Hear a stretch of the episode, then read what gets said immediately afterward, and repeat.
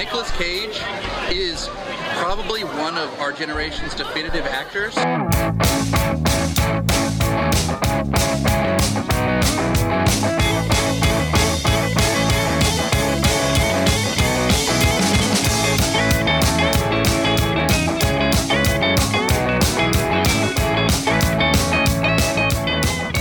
Hello and welcome to Cage Fighting. It's your main man Andy Gillard here. Hope you're all keeping well right now.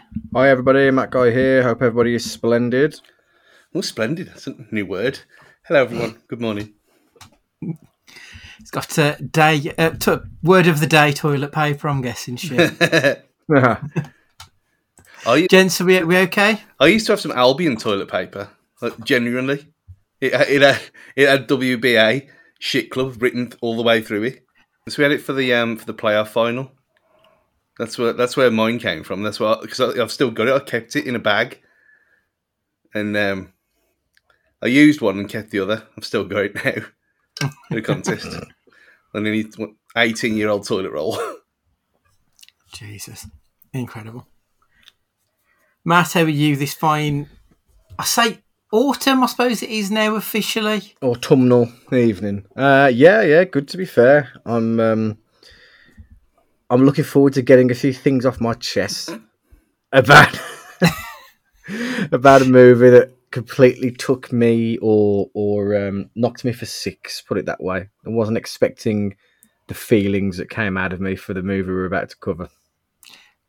Interesting because yeah, I, I think we may share some of the same opinions on this one. Then, by the sounds of it, so the film we're here to discuss is Vengeance: A Love Story. I I'd never heard of this until obviously researching for this podcast. It's from 2017, so it's a fairly recent film, and it is brand new to me. This one, gents, is is it the same story for you? Mm-hmm. Absolutely. Completely passed me by this one. Um, never heard of it and can't remember any kind of promotion for it. Completely, completely passed me by. I had actually heard of this one. I'd never seen it, but I'd heard of it just because it's ridiculous name. I remember it sticking in the back of my head. Why is it? Why is something called a love story after vengeance? But I don't. I don't know if that was from any any actual point of anything, or if it was something like. It, remember the um, the Cineworld book that they used to do of the new releases. Yeah, If it was like in there, like a small little piece. But I remember the name, and it wasn't what I thought it'd be. But I'd never saw it, seen it before. No. Yeah, uh, we will get to the reason why it's called Vengeance, a love story, in a little bit. It's odd. Um, I have to say that the poster for this film it isn't really what I was expecting. So if you look at the poster for it, it sort of gives you the idea of a film that it just doesn't turn out to be. So it's a picture of Cage surrounded by flames carrying a pump an- pump action shotgun. And the film never really gets to that stage. It's a bit of an odd one, I thought. Mm, it's got a um, a bit of a. Uh, I don't know. You, you could look at that and think you're watching the sequel to Falling Down, but Yeah. um, Yeah. It, it, it, it it's more of a hallmark movie at times than that, or at least in sections. It's a strange one. But then again, we, he's been burnt by this plenty of times, hasn't he, uh, old Nicky boy? In that trailers and trailers and covers aren't often the representative of the actual finished article. Mm, I think the fact that they put Academy Award winner Nicolas Cage on the poster to make this film something that who knows? Who knows what you think about it? Um, but it's uh, it's hyping it somewhat. I think it needed something to push it over the edge because next to Nick Cage, Anna Hutchinson, Talitha Il- Ileana Bateman, like these are names I don't really know. Don Johnson, I suppose, is the only other named actor who's in this film. But let's be honest, it's been a, a long, long time since Don Johnson was a name of note, to be perfectly honest. Uh, even the director, Johnny Martin, like I've never heard of this fella before, and looking at his filmography, Skeleton Man, Case Number Thirteen, Hangman Delirium, like these are films that I've I've never heard of. I, whether or not they were straight to DVD, I, I have no idea because never heard of them. So there's nothing other than Academy Award winning Nick Cage to really try and draw you into the cinema, is there on this one? No. I mean, I can't imagine this ever had a had a theatre release. to be honest, that is true. That's why I'm questioning if it was the Cineworld booklet or if it was something else or if it was like something in A, a mate's copy of Total Film or Empire or something like that, where it was just. I, I remember seeing it and it was a small little one of the small snippets in the corner of the page. I don't know what that page was. Yeah. Such a weird, vivid memory to keep of a, an odd film, especially one that you didn't even see. Yeah. I thought the trailer was interesting, though, a, a bit like the film we did uh, fairly recently. That it seemed to tell the whole damn film, including the killings that happen, in the order that they happen. like it's just really weird trailer. But anyway, the IMDb describes this movie as a group of strangers come to the aid of a single mother seeking to bring her rapist to justice.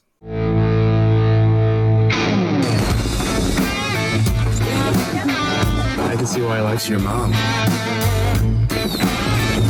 I'll run you home. No, we're gonna walk. Call you in the morning. Once was a mermaid. Live by the pond. Tina Maguire.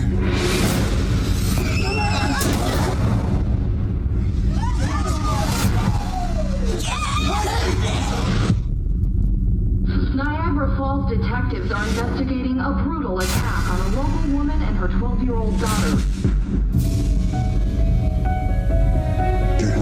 You're her only witness. I need your help.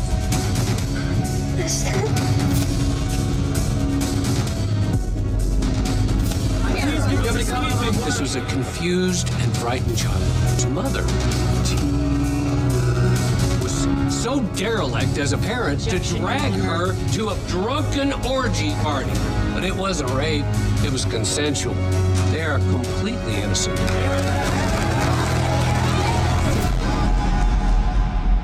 Can you please help us? Why would they do that? I'm gonna do you just like I did Tina.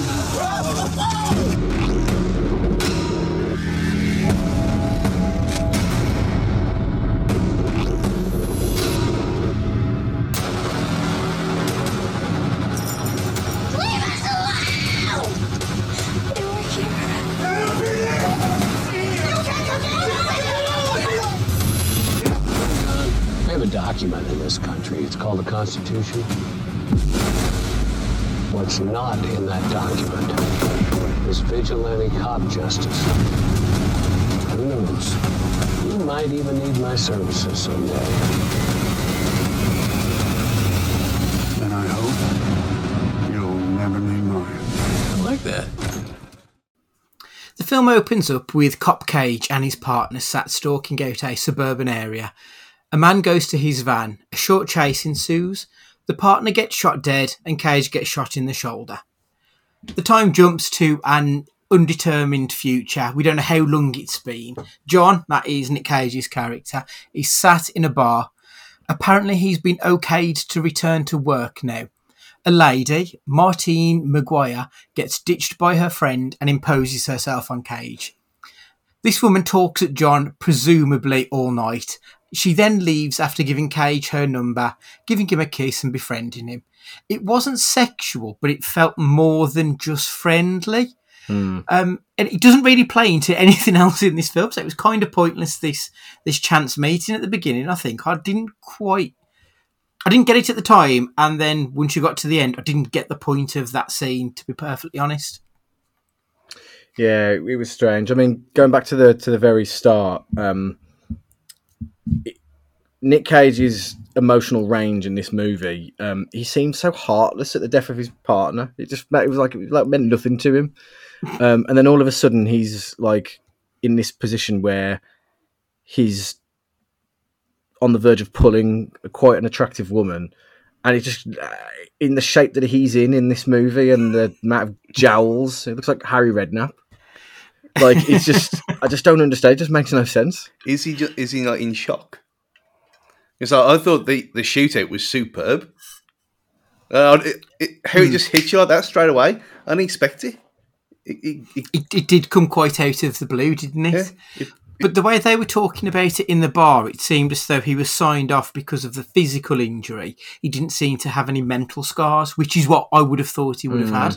I thought that's just that was just how he was acting was the, the chance enough, and they didn't need to say. Maybe I'm maybe I'm giving it too much credit for what it is, but I just thought, well, he's obviously quite fucked up here, and he's he's almost a mute at, po- at points. And when she went over to him, and you had the, the the picture of him on the wall as a hero, I thought, oh, well, this is some desperate slapper in a in a pub trying to pull a local legend. That's what that's what I thought of it.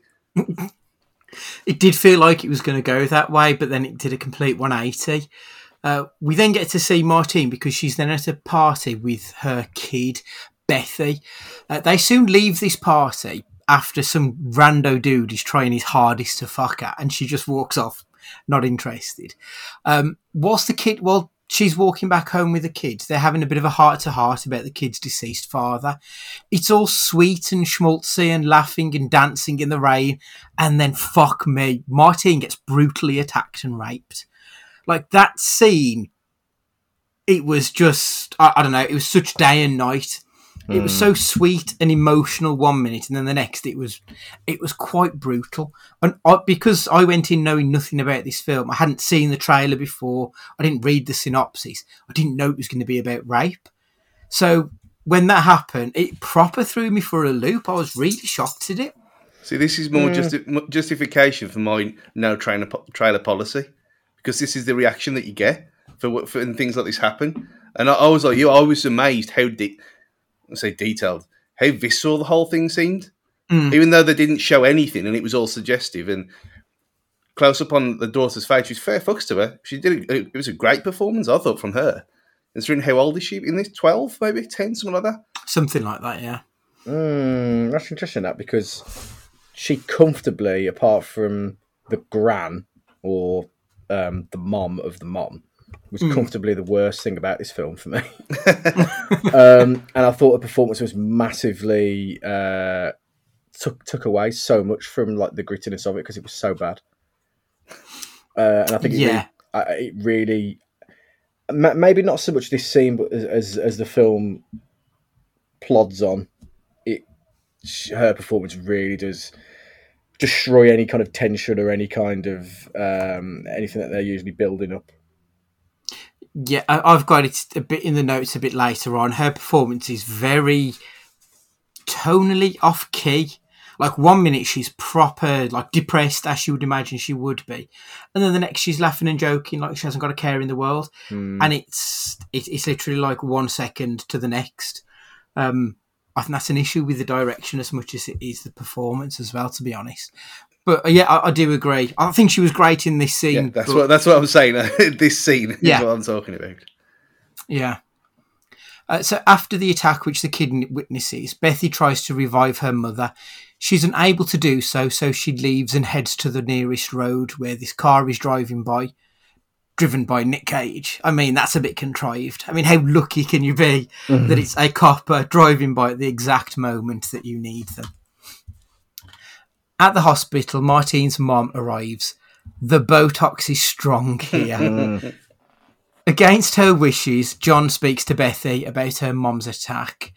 We then get a scene where John and his new partner hunt down the attackers, put them in a lineup, and Bethy identifies them. We're 25 minutes in here.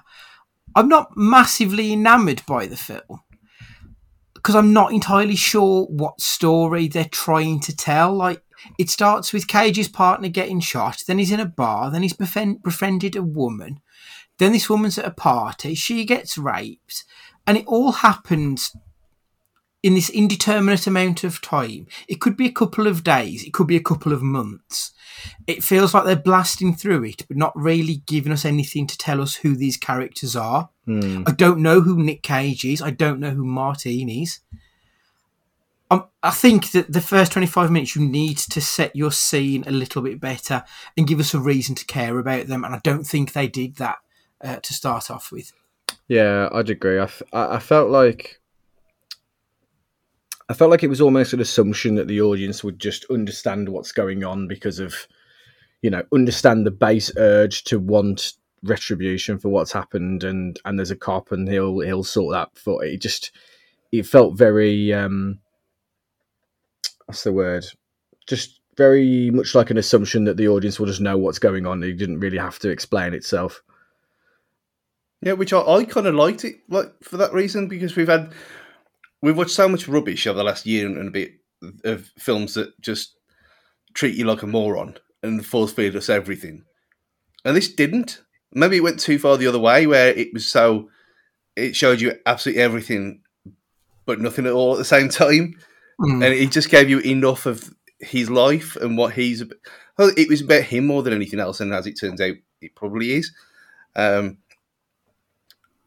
but I do know what you mean because it, it doesn't seem. If you were plotting this down storyboard wise, you wouldn't do it this way. No. No, not at all. but just having it, like- having it as like snap, snap, snap, uh, looking at different places because I, I thought I thought I, I'd remembered it saying two months later, but obviously it didn't. when they when they when she was with that that weird bloke trying to get with her in the garden. Mm. But- No, but I just thought like with Cage, he's we assume he's supposed to be the protagonist of this film, and all we know about him is that he's a cop, which is not a character trait, and that he's a widower, which is also not a character trait. We just know what he is, not who he is, which I, I just don't think helps him at all in this movie. In the next scene, one of the rapist's mothers is talking to a priest.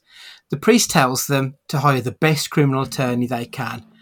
And he also seems to be pressing himself against the mother in this scene. Like, I thought the next scene was going to be her blowing him.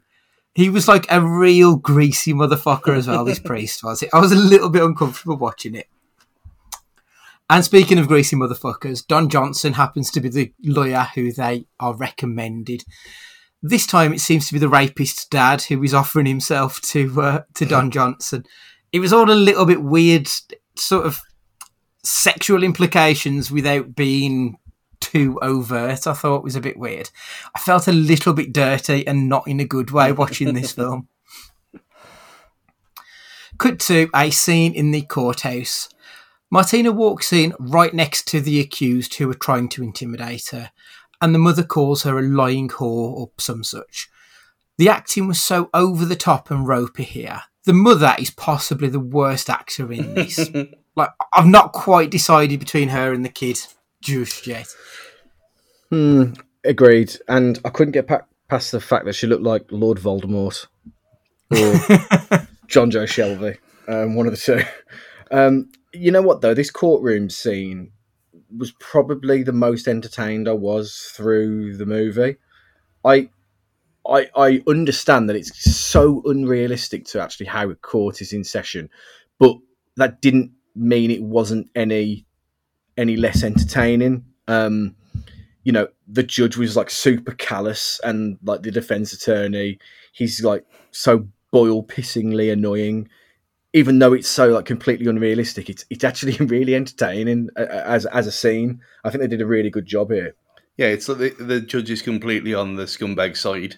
Like he thinks she's a whore, he doesn't care, and he's doing everything in his power just to kind of disgrace her. And, Like when she goes up on the stand as well, Mm. and it's like, well, this is a bit harsh, but yeah, she mean the mom is like, it wouldn't surprise me if she's she's used polyfiller and not Botox because I don't I don't think it helped her, her face at all. The fact that she couldn't move, and she looked, and how old, how could she didn't even look that much older, really. No, Yeah. no, not at mm. all. And when Yeah. when you've had that much work done that you don't look that much older than yours, it's just nonsensey. Eh? Well, they ran out of money. They mm. found some someone who looked vaguely glamorous in the street and just put her in there. See, for me, that I this court scene broke me. It, it mm. was too much, like because it was because, as you said, it, it's clearly not how a court scene would play out in real life. It just completely took me out of the film. I understand you've got that little bit of Hollywood magic that's gonna embellish facts, but like when the judge corrects Cage's bra- uh, grammar, actually, detective, it's my partner and I. Like I'm not being funny, but you're the fucking judge. What what is this nonsense you're speaking? And when he complains to the uh, the victim to Martina about her sunglasses being distracting, distracting from what? Like you're there to listen to her words, and I would say it's more distracting if you see the bruises and everything that's on her face. Yeah, it, I it broke it for me. I, I listen. I don't think that the movie's clever enough to do this, but I thought it was done in a way so we understand that this is a proper kangaroo court and it's a local hick hick town where everybody Mhm. knows everybody, um, and that everybody is incompetent, and this is the kind of town where news travels fast and you know it's like a, a like a lynch mob might end up ensuing if if no justice is given i think it was more to try and make us understand that this isn't new york or this Hmm. isn't this isn't the pinnacle of the justice system this is some hick town Yeah, that's what I thought as well. I thought, like, like, you said about the, the judge clearly being on their side. You know, he's, he probably plays golf with their, their dad or something. He wouldn't surprise you at all. But the fact that I mean, the whole sunglasses thing, you wouldn't say that, would you? You just you you're telling the victim to take their sunglasses off to hide Mm. hide bruise. I mean, what if you got someone blind? You wouldn't take tell them to take the sunglasses off, would you? So that was the best thing is as well he doesn't he doesn't like there's one bit when she's like going when like everybody's like hooping and hollering and, and it's they're all cheering in the background he doesn't like call objection No. until she starts crying she's like there's nothing until like it's literally like a party going on in the background and then like she starts crying and then oh it's objection objection like order order order I, I think uh, Don Johnson's argument as to why these four accused rapists are innocent, or not guilty, should I say, his argument was that they had consensual sex and then she attacked them. There were four of them defending themselves against her. Four 20 something year olds protected themselves by killing a nearly 70 pound woman. Like, it was just absurd. Like the basic argument that he's trying to make here doesn't make an iota of sense. The judge is actively bullying the victim. It just, I just needed a little bit of realism here, and it just, it just wouldn't give me a fucking shred of it. like it Oh, just I, I really agree. wouldn't. I agree. It's not realistic, but then to go back to to go back to his argument and what his role as the defense attorney is, he just has to prove that there is doubt. He doesn't have to prove that they didn't do it. He just has to prove Mm. that there is only doubt. So, and that's that's that's the. It's more about him being a carnival ringleader than it is him being a defense attorney, isn't it? Yeah, it's and- more about Yeah. him painting a story, and I think he did. I, I thought he did a really good job of it, as unrealistic as it is. as I said, he was he was hired because he's the best storyteller around. Mm. It, he's a proper carny piece of shit in this. He's, like I, I quite enjoyed his performance, but it, it was turned up to eleven. It was ridiculous. We then get a bit of bollocks with Martina as she contemplates suicide by jumping off the CGI Niagara Falls. Cage magically appears as if from nowhere. That's twice in this film. He just happens to be in the right place at the right time. Are we sure this isn't a, a sequel to City of Angels? It, It could be. like it. we then cut to a month later before the court date has been set. One of the rapists is in a bar trying to bet on boxing, and when he loses his bet, he threatens to, quote unquote, do you just like I did Tina. The rapist attacks the guy whom he's lost the bet to. Cage appears behind, calls out the rapist who turns, pulls out a switchblade, and Cage just shoots him in the head. when questioned, Cage sens- says it was just self defense.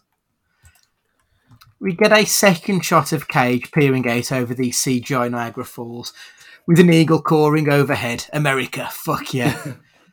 Two of the rapists who go to this same CGI spot, they were there to get some evidence to prove that Martina was a sex worker and that she liked rough sex. When they get there, Cage is hiding. They find an envelope in his car, assuming it's the evidence that they need. Then the skinny bitch out of the two of them gets shot, flying off the side of the falls. Like he, he doesn't just get shot and fall back. He gets shot and goes fucking zooming off it like it's out of a superhero film. There's, It was ridiculous. there's the shotgun moment. Yeah, that's it. Like he was properly hit. Like He looked like he was hit by a cannonball the way he went flying. It was mad. the other one gets shot several times and then gets pushed over the falls as well. The fourth rapist receives a call from an old friend at school, Llewellyn. She tells him that she has information about Martina that will help him, so to come over to some dive motel. When he arrives out of the darkness, Cage steps forth with his gun, instructing the fourth rapist to write down, God forgive me, I did what I believed was the right thing to do. And John pistol whips him, and then he puts the gun in his hand and then shoots him in the head. Cage meets Don Johnson outside of the police station. They talk about the Constitution, dirty cops, and maybe they had it coming to them. Don Johnson walks away. He gets on a Harley Davidson chopper in his suit, no helmet or boots, just a high end tailored fucking suit, and rides off. Cage meets up with the victim and the kid, like they must have just been hanging around in the nearest car park waiting for him, and he just so happens to appear. Again, very contrived ending, I thought. They say they're goodbyes because the victim and her kid are leaving the state, and that's the end. Question: Did you recognise one of the would-be rapists from uh, The Walking Dead? No. So Joshua Mikel plays one of the uh, saviors um, in I think it's like season seven, season eight, um, and he's in quite a few episodes. He's one of the proper shithouses of Negan's uh, group. I mean, I recognised him from somewhere. and Then I did a bit of googling, and yeah, he appears um, in The Walking Dead. He's got le- legitimate chops. Well, not chops, but he's he's in The Walking Dead. I can tell you that much. Oh, very interesting. I didn't know that.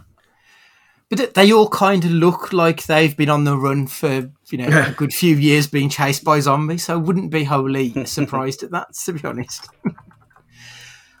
so I couldn't find the budget on this film, which I think probably tells a story in itself. Um, however, the box office, it was a straight to DVD classic that I've learned. Uh, it earned the princely sum of seventy-three thousand two hundred and seventy dollars. Ooh-wee. Yeah. So it was uh, something of a miss, but then I suppose if you go straight to DVD, you're never really going to be in the money, are you, on these things? I don't know where I don't like you know when they're when the studios are thinking of something to put out. I don't know how they can ever pitch something like this because they must know they're not going to make any money on it. So unless it's an obligation that they've got a five picture deal with so and so for, or they're asked by a streaming platform to make something just to be able to have content. I don't know how these these these can even be justified. No, I completely agree. The, the only thing I think is is it a tax write off, but then that generally tends to be European based films. I know a lot of films which get made in Germany, if they're Mm. like the Uwe Boll kind of dirge, they are tax write offs. He just gets paid the money back because of it being a, a tax Swiss. But in the States, I don't think that's the case. So I'm in the blind, uh, in the dark on on this one as, as the next. Really, it's a bit of an oddity. What I assume is they like a TV show, they make it with the intention of selling it to a streaming platform Yeah, to then get a payoff on it, and that could, that can only can only be the answer because that's how you know that's how TV generally works, isn't it? So, um, you know, the, the, something will be created as a pilot. They hope it gets picked up and bought, and then they go from there. So I, I assume that they want it to be picked up by a streaming platform and, and paid uh, paid the rights for it. Yeah, I mean, we, no, we we talked about it before um, about the Tomorrow War. How that was a that was a, a proper summer blockbuster that was then sold to Amazon because of COVID, and ironically, probably did better for Amazon and for the film itself than it would have done as a blockbuster because it was mental. Mm. And this, I Mm. watched this on Prime, so it's there now, four years later from when it came out. So you're right. There's probably something in that. There's probably well syndication as well down the line to something like like Life Lifetime or Hallmark and them kind of film channels. Movies for men. Yeah, and Mhm. the Sony channel and stuff like that, where they put these like Thriller Hour or something like that. Or put something like this on. That's probably Yeah. where it'd live. That's the problem. but then Cage films around this time, you you you're still expecting about five six million pound budget, really. Mm. Yeah, very true. So this movie was released in the UK on March the 27th, 2017, and in the States in September the 15th that year. On its UK release, it was up against Power Rangers, Life, Man Down, Ghost in the Shell, and Smurfs The Lost Village. In the States, it was up against a much tougher release. So it was up against American Assassins, Darren Aronofsky's Mother, and Kingsman 2. So he never really stood a chance. I mean, even though like the best film it was up against in the UK was fucking Power Rangers, Yeah. it still never made any any mark over here. Life, uh, Life is a great movie. If it's the one I think it is, it's a sci-fi uh, one where they they uh, find an organism in Oh, yeah, space yeah, yeah. and then and Yeah, I then watched that. play. Yeah, it's brilliant. Absolutely brilliant. That is. So hang on, so Power Rangers, I watched that. Life, I watched that. What was the other ones?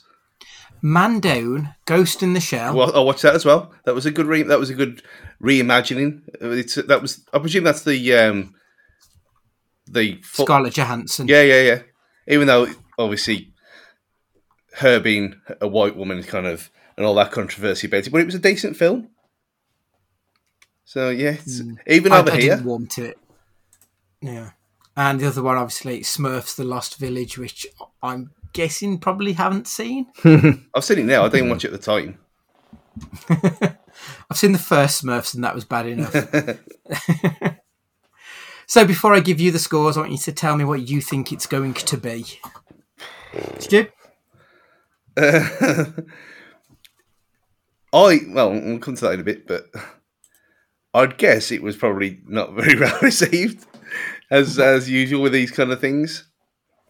Um, audience, audience fifty, critics about twenty two, something like that. Amazon five. Yeah, obviously. Matt, what do you I- think? I was going to say, audience 40, critics 20, I was going to say, there and thereabouts. So IMDb, it's got a 5.2. There's no Metacritic available on that one. the Rotten Tomatoes audience score was a 27%. Uh, and the critical score was a zero, which I think might be the only zero we've got because Oh, wow. even Left Behind got one. In defense of the film, there's only like four reviews, which isn't enough to get a proper score. But all reviews were negative anyway, so technically it's it's a zero. Uh, there was nothing really of, of note to, to say about the critic reviews. They all basically said it was a badly made film that nobody seemed particularly interested in acting in. So I think that's fairly fair, to be honest. Obviously, there were some people who liked it. If you were to go on Amazon.com, it's got a 3.8 out of 5 stars, Ooh, this even, film. even that's low. Uh, For For, Amazon. Amazon. yeah. For Amazon, that, that may as well be a two star, I admit, let's be honest. Uh, 65% of the reviews were a four or a five star review. Uh, Nathan said, Something different. I love Nicolas Cage in most of his movies that I've watched so far. Don't think I've come across a bad one. I enjoyed this, something different than all the fast action girl movies and really moving whilst it still holds its reputation. I don't know what that means. and Jennifer said, Brilliant film. I really enjoyed this. Contrary to other reviews, I don't think the acting was bad. In fact, I was completely gripped from start to finish. Five stars. Yeah, it, it, it just doesn't seem like many people saw this film either critically or in the audience. So there's just not a lot really to to break down, which is probably a good thing. Uh, but we'll, I think we'll break it down anyway. So, Stu, what is your good, bad, and crazy, please? The good. I thought that whoever. This is really hard because it's really shit. Eh? But it's re- it's a really really bad film. It's not really well made. There's no really good acting in it at all. but I mean, the good the action scenes w- that were there, I thought were really well done. I thought they were great, and I thought that the the rape scene was uncomfortable, which is what you want for a rape scene if you want one at all. Um, they had, there was moments in it like that Where I thought, actually, if this was part of a better film with people who could be asked, you'd be onto something. And it, it kind of felt so out of place that they'd spent so much time on certain set pieces for then the rest to just be pissing about. and I think that kind that's kind of the, the bad point about it that there's too much of that. If you want to class it as a re- review it properly as a film, I mean the acting is it's like it's not even Amdram. Some of it, it's just it's just not acting. It's just shit.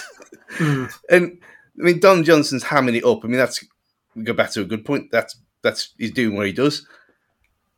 But then you have got Polly Polyfiller woman. Why is she there? Pointless, waste of time. I mean, that that whole arc of not wanting to be in a going back home and living in her mum's house. Why why wouldn't you? you've been, you've been looked Yeah. after. Didn't make any sense. Not explained. Yeah, the girl obviously, apart from that one scene, isn't an actress. and the, the list is endless of how shit the acting was. But the, the crazy, the crazy, the fact that I liked it. I actually really enjoyed myself watching it, and I don't, I don't even at this point, I don't even know why I like this, some of these things. But at no point in it was I looking at my phone. Was I tempted to go just pause it and go and have a have a shit or something? Like we'll come to in certain other films.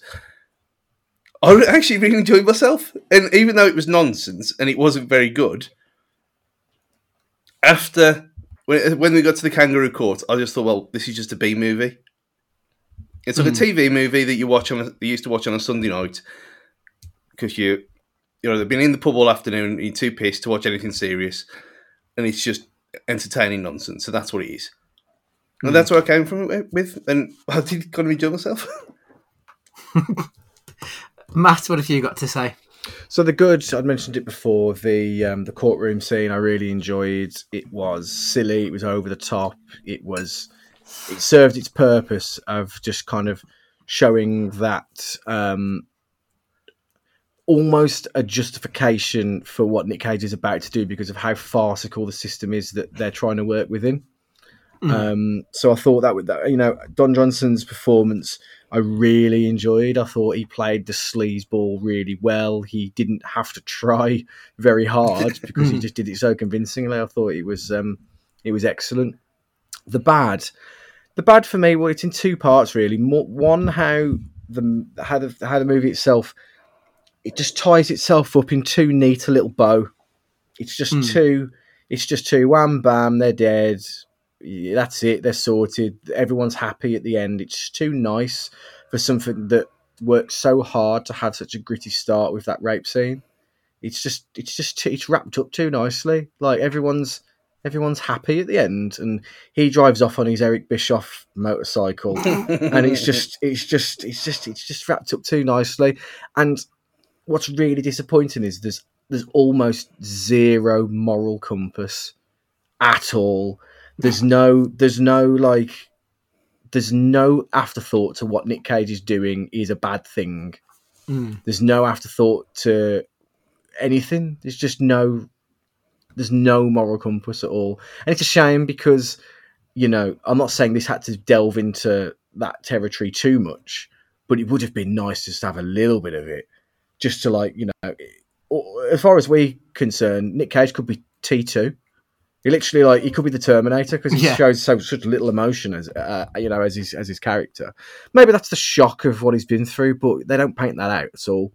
Um, and then the crazy just being the um, the acting from a few of the characters, as Stuart said. I mean, um, Talitha Bateman, I've unless she was playing someone that now suffers from severe bipolar disorder, and they're just cut a line out and we don't, they forgot to tell us. unless that's what she, she's playing, she's all over the place, like you say, tonally. Really, really jarring, and she's really, really unlikable. As unlikable as the Gran.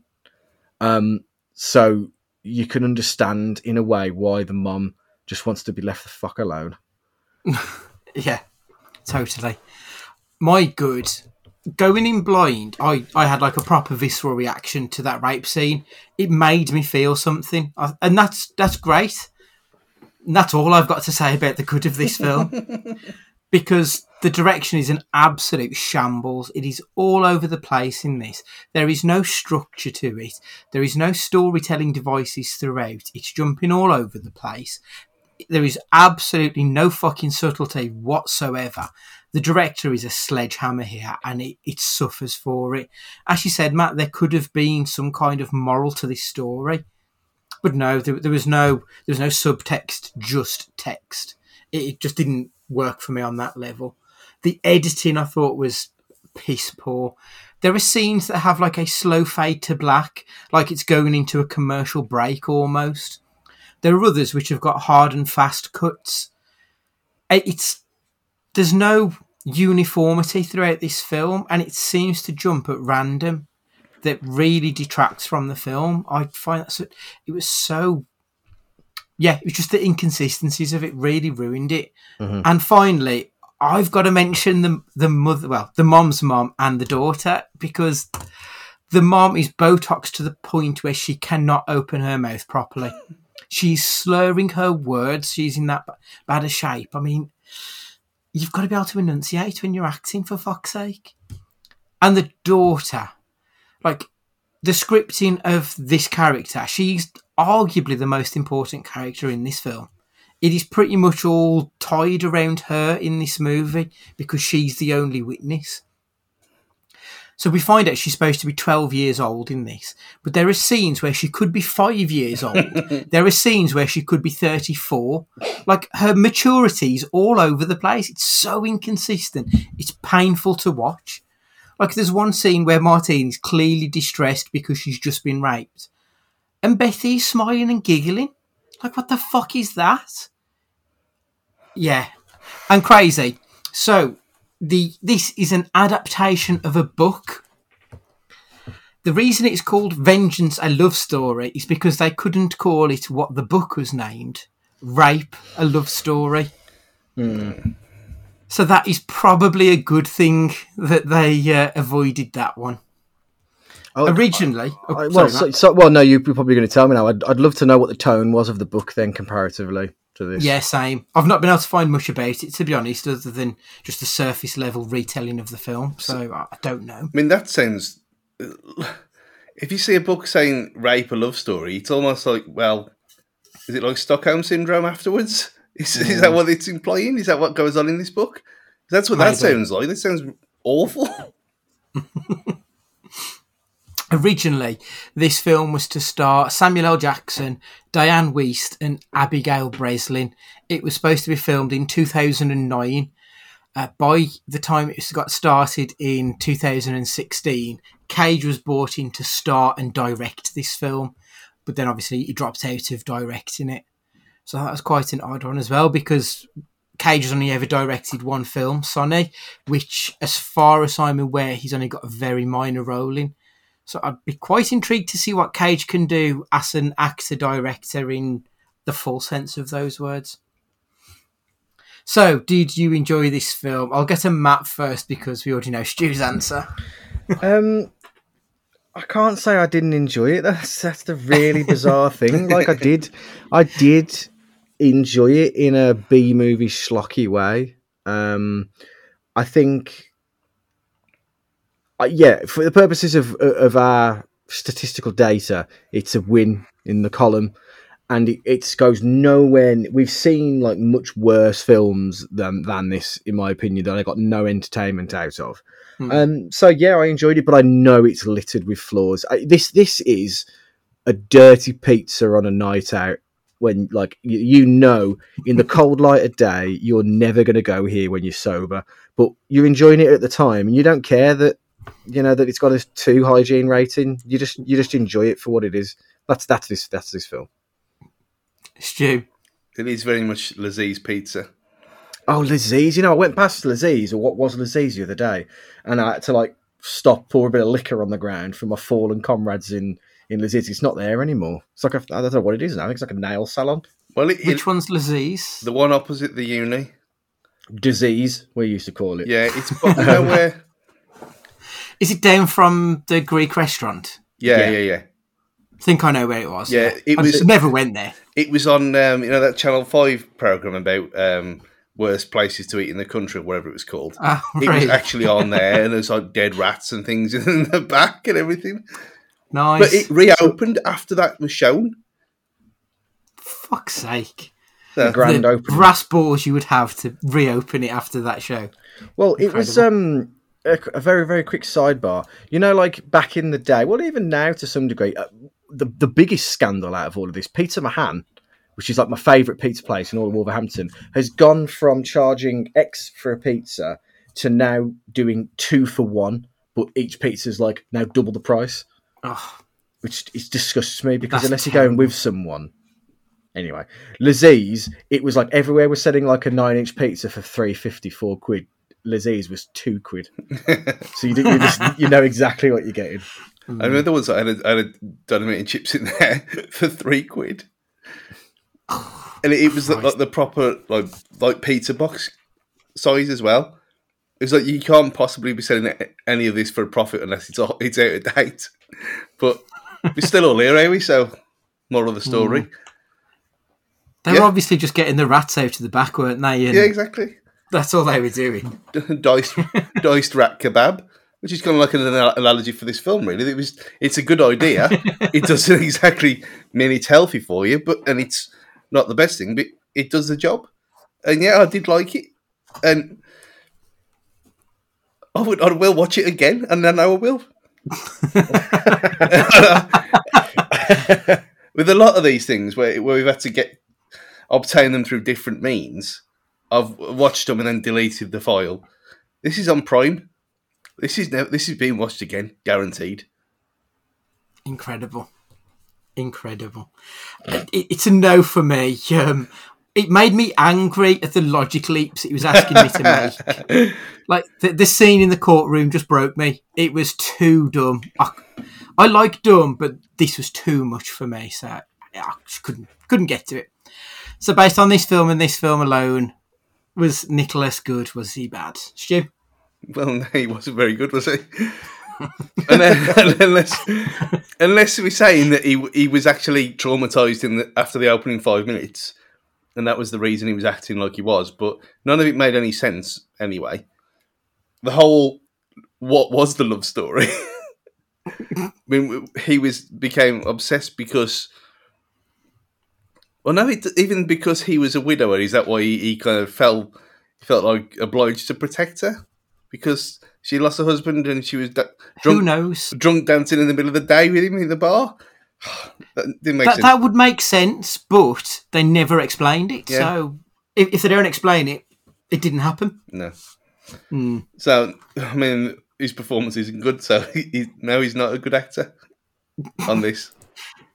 Matt, you saying the same? I'm saying the same to the point where I'm not sure he was acting. I think he just, Mm. I think he turned up. He was, he, he, he was told what was going on, or he thought he was still directing, and he was just giving instructions to who he thought was actually starring in the film.